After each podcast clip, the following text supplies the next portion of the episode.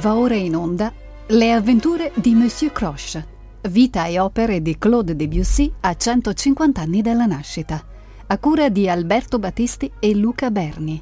Dodicesima trasmissione. Astrattismo. Il ciclo Le avventure di Monsieur Croche va in onda con il sostegno di Banca Cassa Risparmio Firenze.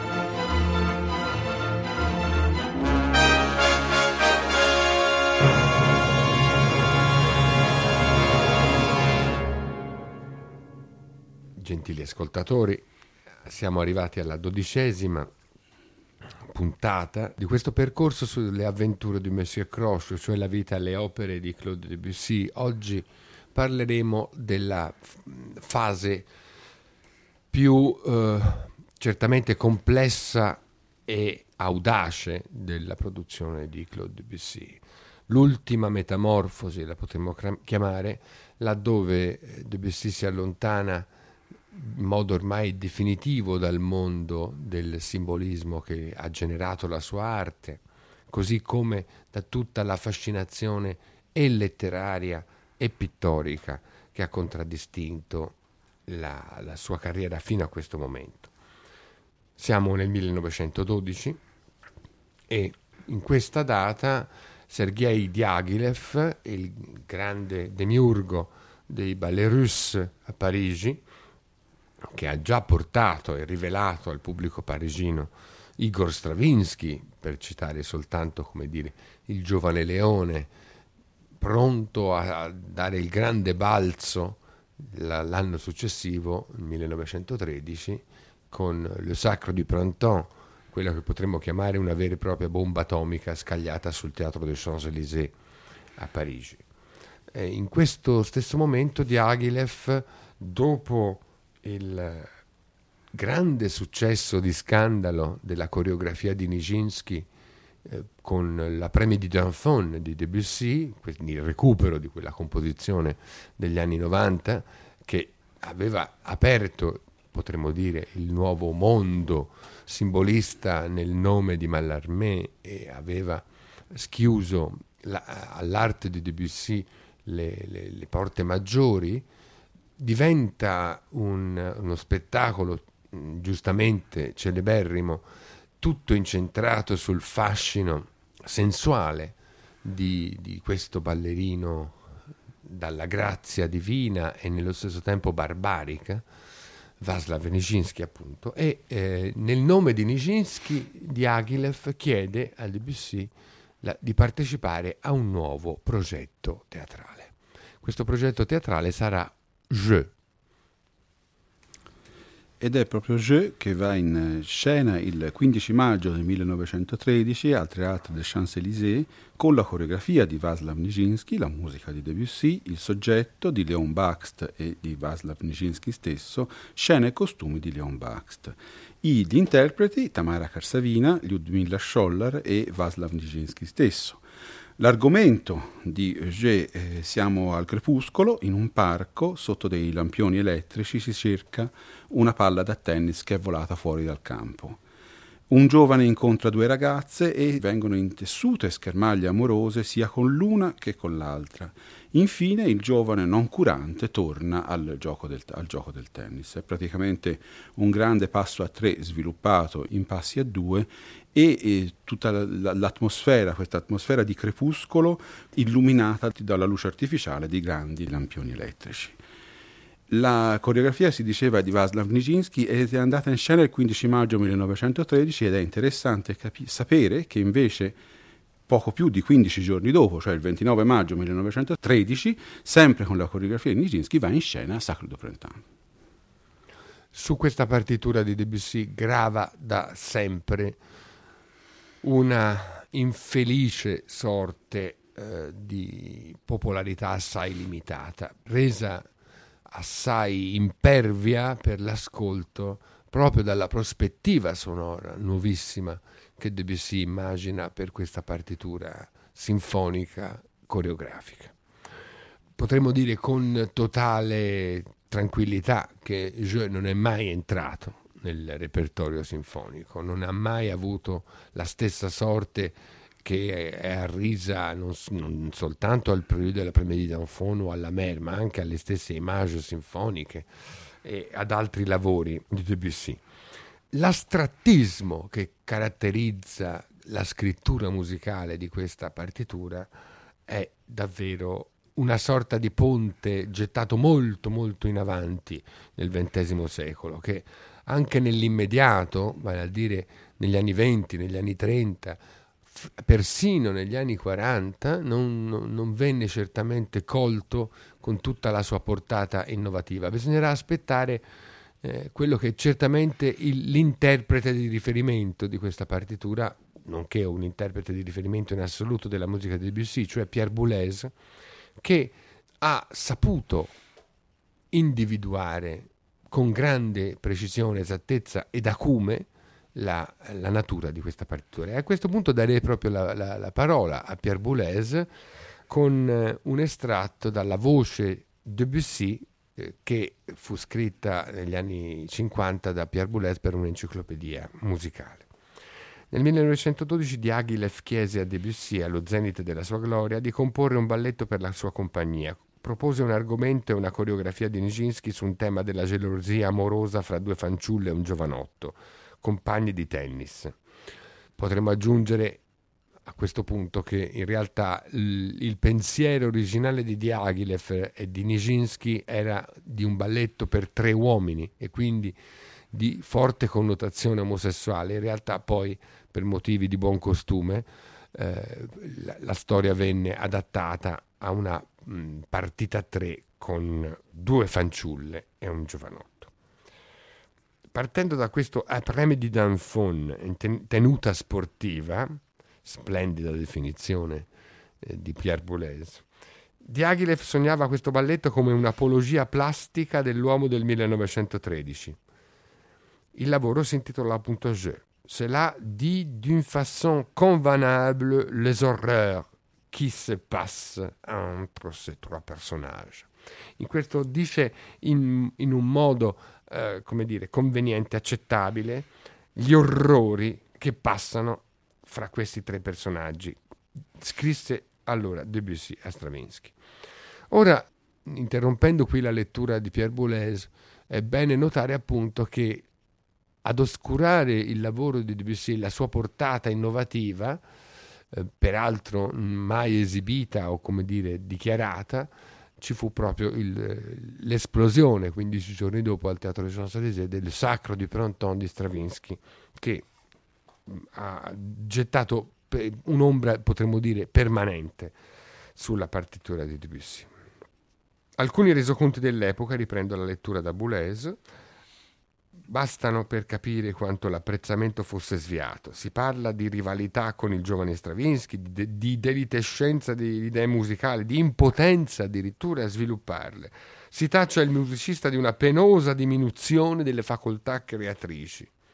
Ora, lungi dall'essere miseramente spezzettata, la struttura, ricca di invenzioni, dalla complessità fluttuante, instaura una forma di pensiero di una duttilità estrema fondata sulla nozione di un tempo irreversibile.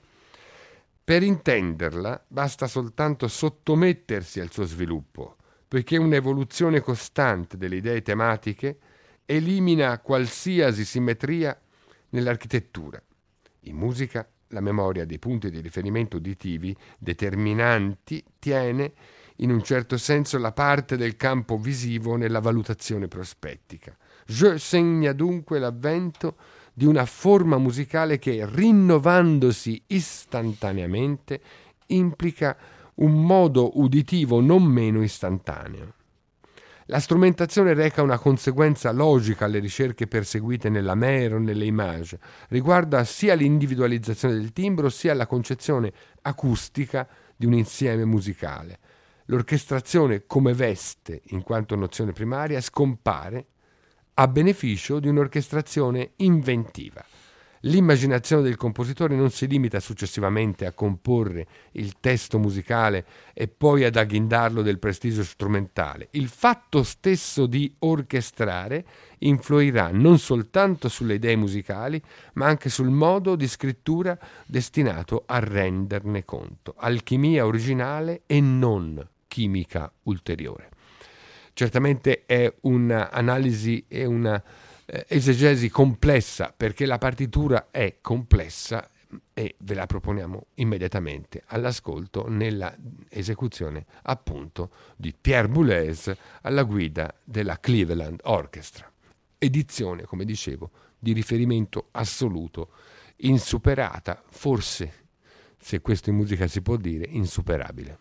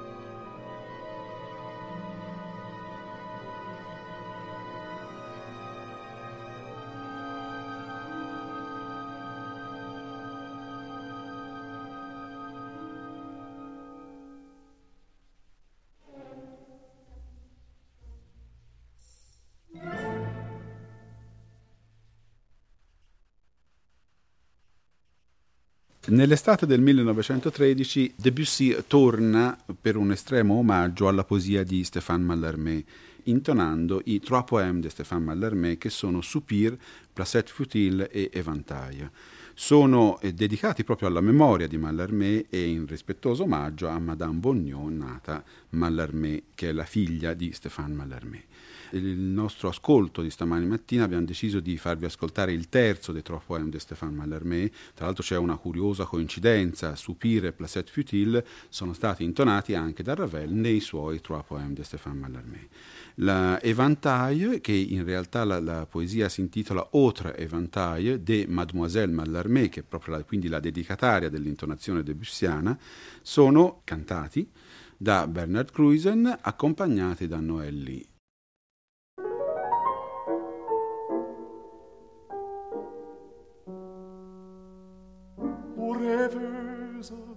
pour que je plonge au pur délice sans chemin sache par un subtil mensonge garder mon aile dans ta main.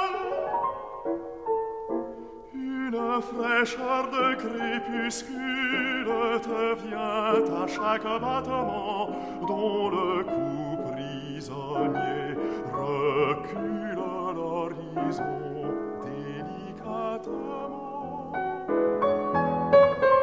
Vertige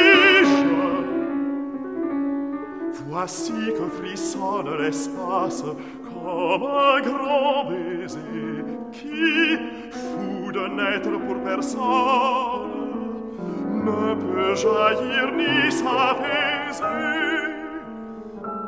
Sens-tu le paradis farouche ainsi qu'un rire enseveli secourit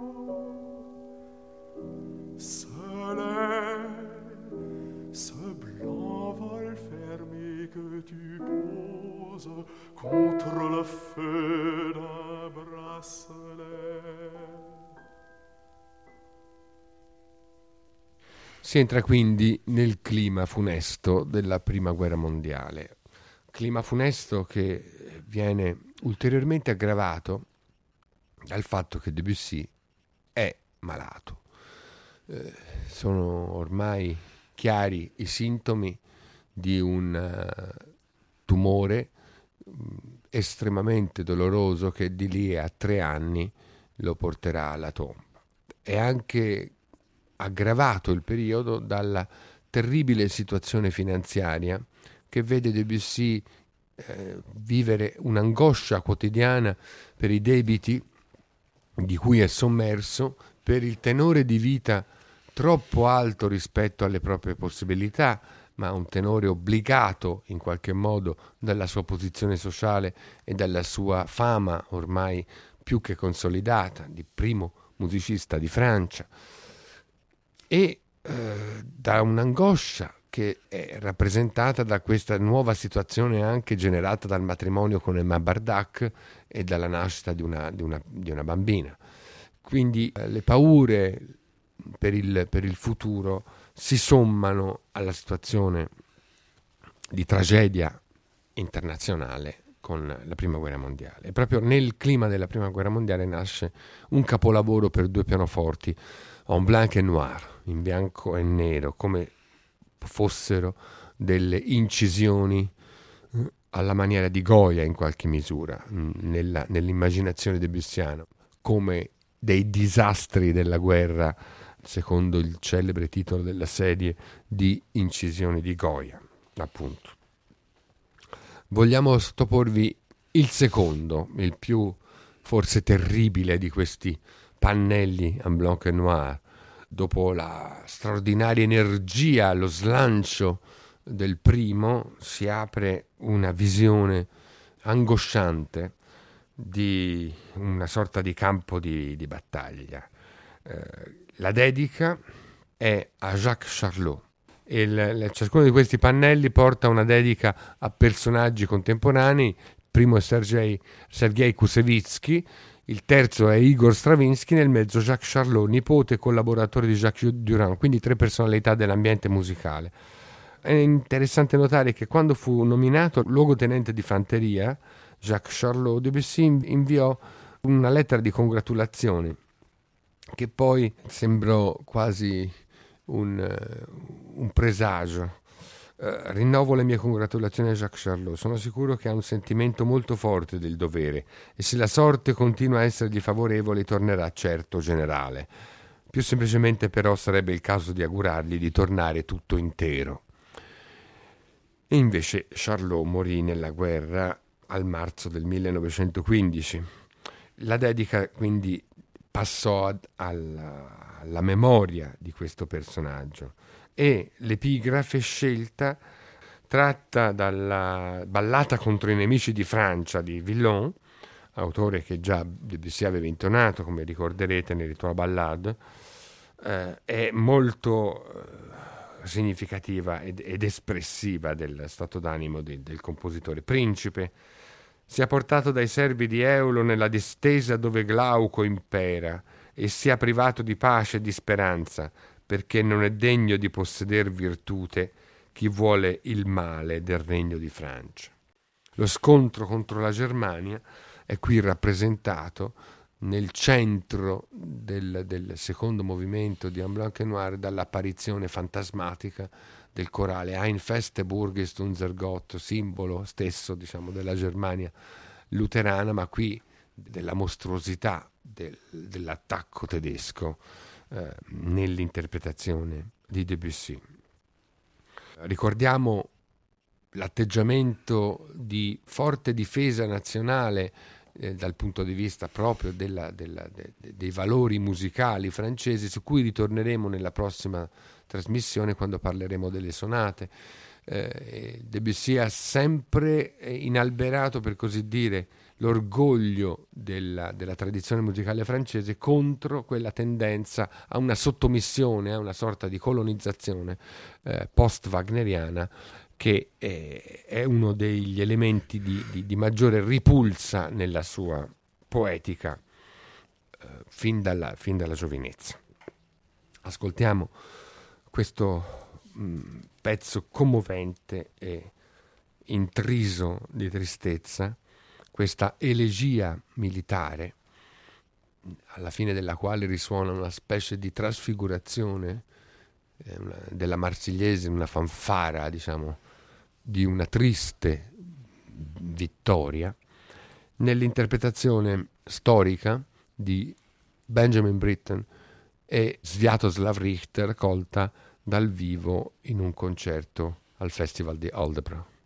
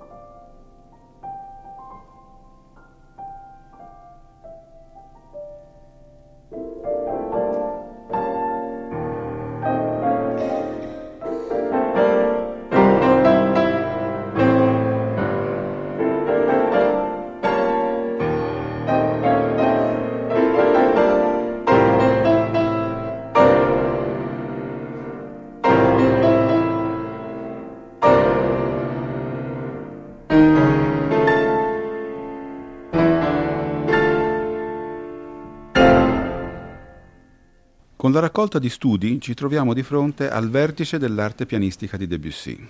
Ogni allusione evocativa, pur consegnata nei prelude, alle mille cautele d'un titolo in calce, tra parentesi e con puntini di sospensione, qui scompare per lasciare il posto alla pura astrazione di una destinazione tecnica. Così come accade nelle estreme trois sonates cameristiche, che chiudono precocemente l'itinerario creatore di Debussy, il linguaggio del compositore si rarefà in una suprema concentrazione sul colore, sul ritmo e sul timbro, considerati astrattamente come puri materiali sonori e disposti in un'articolazione che rinuncia per lo più all'architettura formale, creando al suo posto una sequenza logica di cellule quasi indipendenti che richiedono un ascolto istantaneo, quasi si trattasse di una concatenazione di attimi sonori, o se si preferisce, con un linguaggio preso a prestito dall'astrattismo pittorico di linee e di punti, perfettamente autosufficienti e autosignificanti. La scrittura, che richiede all'esecutore un virtuosismo supremo e un'intelligenza musicale estremamente elastica, è quasi sempre concentrata e acuminata, come si addice alla quintessenza della produzione di una vita consacrata alla rigenerazione delle capacità coloristiche e tecniche del pianoforte.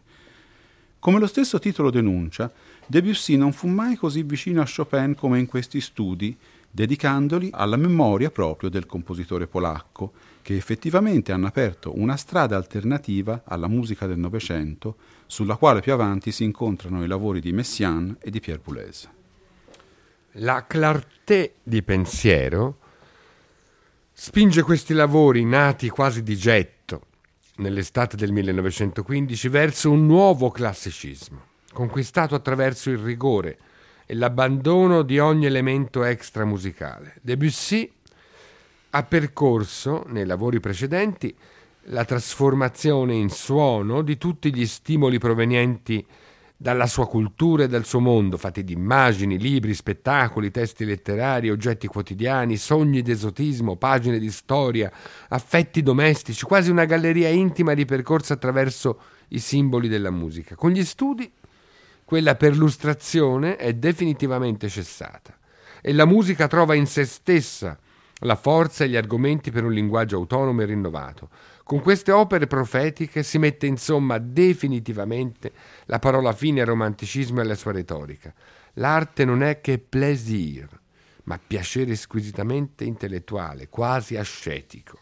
La ricerca tecnica dalla quale derivano i titoli dei singoli studi non è che il pretesto per la creazione di un nuovo linguaggio che proprio dall'elemento astratto della tecnica pianistica prende il suo spunto, la, la scintilla necessaria, il suggerimento. Quell'avvio è però sempre condizionato agli esiti timbrici e quindi poetici che scaturiscono da ogni indagine sul meccanismo e che si rivelano come un'autentica chiave di lettura per tutta la raccolta nel decimo studio. Quello pour le sonorité opposée, per le sonorità opposte, vertice dell'arte debussiana nello sforzo grandioso e coronato di successo da attribuire alla musica una terza dimensione, la spazialità sonora. Dalle douze études abbiamo selezionato il numero 1 pour les cinq doigts d'après Monsieur Czerny, il numero 5 pour les octaves, il numero 7 pour les degrés chromatiques, il numero 10 pour les sonorités opposées e il numero 11 pour les arpèges composés, nella esecuzione di una giovane pianista cinese Jin Ju. Il numero 1 pour les cinq doigts d'après Monsieur Czerny, come era avvenuto per Clementi nel Children's Corner, Debussy apre la raccolta con un omaggio all'altro padre storico della tecnica pianistica, Carl Czerny, l'allievo di Beethoven e il maestro di Liszt. È una parodia degli studi giornalieri dei piccoli pianisti sulla tecnica delle cinque dita, continuamente disturbata da interventi estranei, autentici sarcasmi che costituiscono l'anima del pezzo.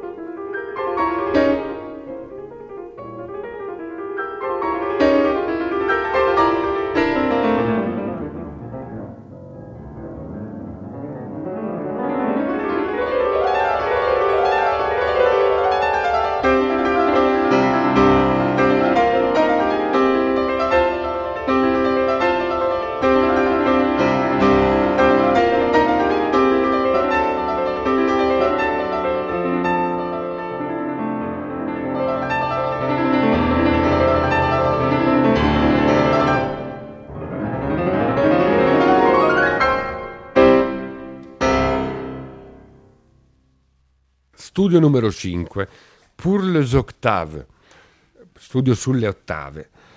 È una genialissima pagina in cui il valzer, il ritmo fondamentale diciamo, su cui è costruito lo studio, cerca inutilmente di costruire le sue tipiche volute, i suoi gorghi, e si trova invece polverizzato in un puntillismo in cui i ritmi si confondono e lo slancio si spezza.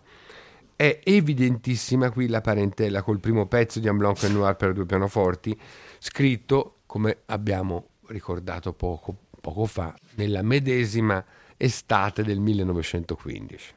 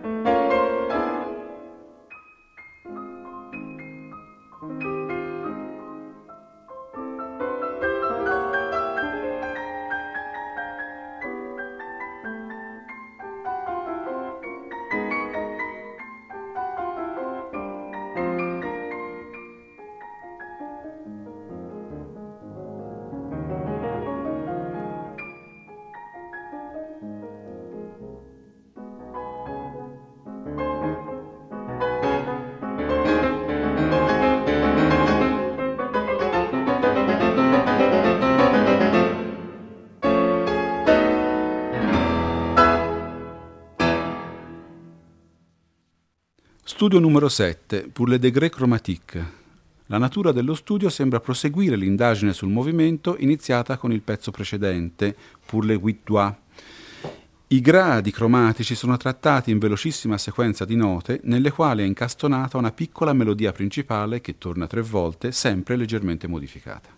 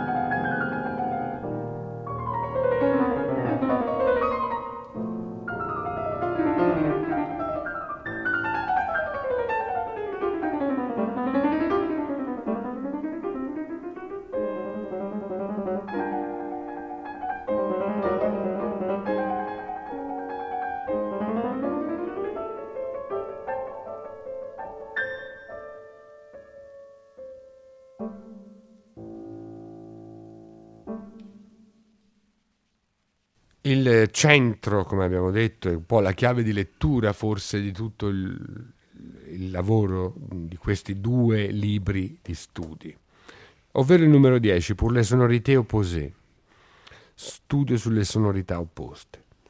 In questo che abbiamo appunto riconosciuto come vertice di questa raccolta, probabilmente addirittura di, forse di tutta l'opera pianistica di Debussy, con una qualche forzatura certamente, il musicista attinge un luogo di intenso lirismo distillato in echi, lontananze, luci e ombre, attraverso un incomparabile magistero dell'alchimia timbrica, ma anche attraverso una parsimonia di mezzi che pare anticipare quei cristalli sonori che saranno tipici di Webern. Il clima è quello di una moderna sarabanda, imparentata alla lontana con l'hommage à Rameau del primo quaderno delle Images.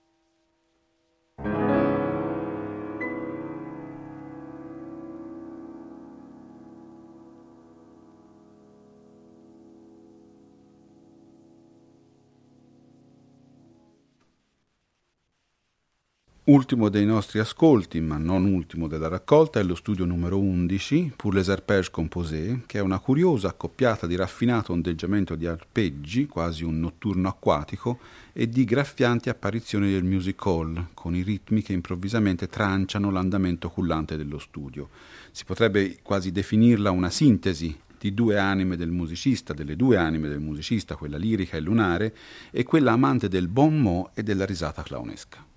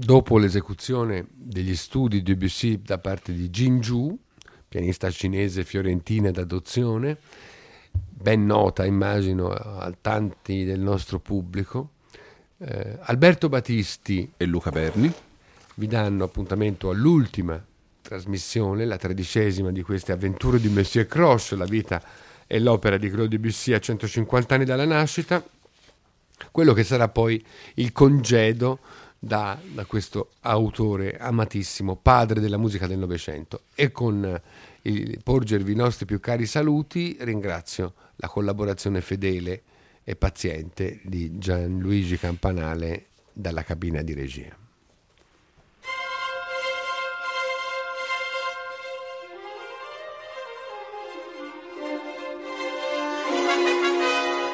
Abbiamo ascoltato Le avventure di Monsieur Croche, vita e opere di Claude Debussy a 150 anni dalla nascita, a cura di Alberto Battisti e Luca Berni.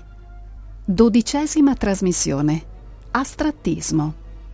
Il ciclo Le avventure di Monsieur Croche va in onda con il sostegno di Banca Cassa Risparmio Firenze.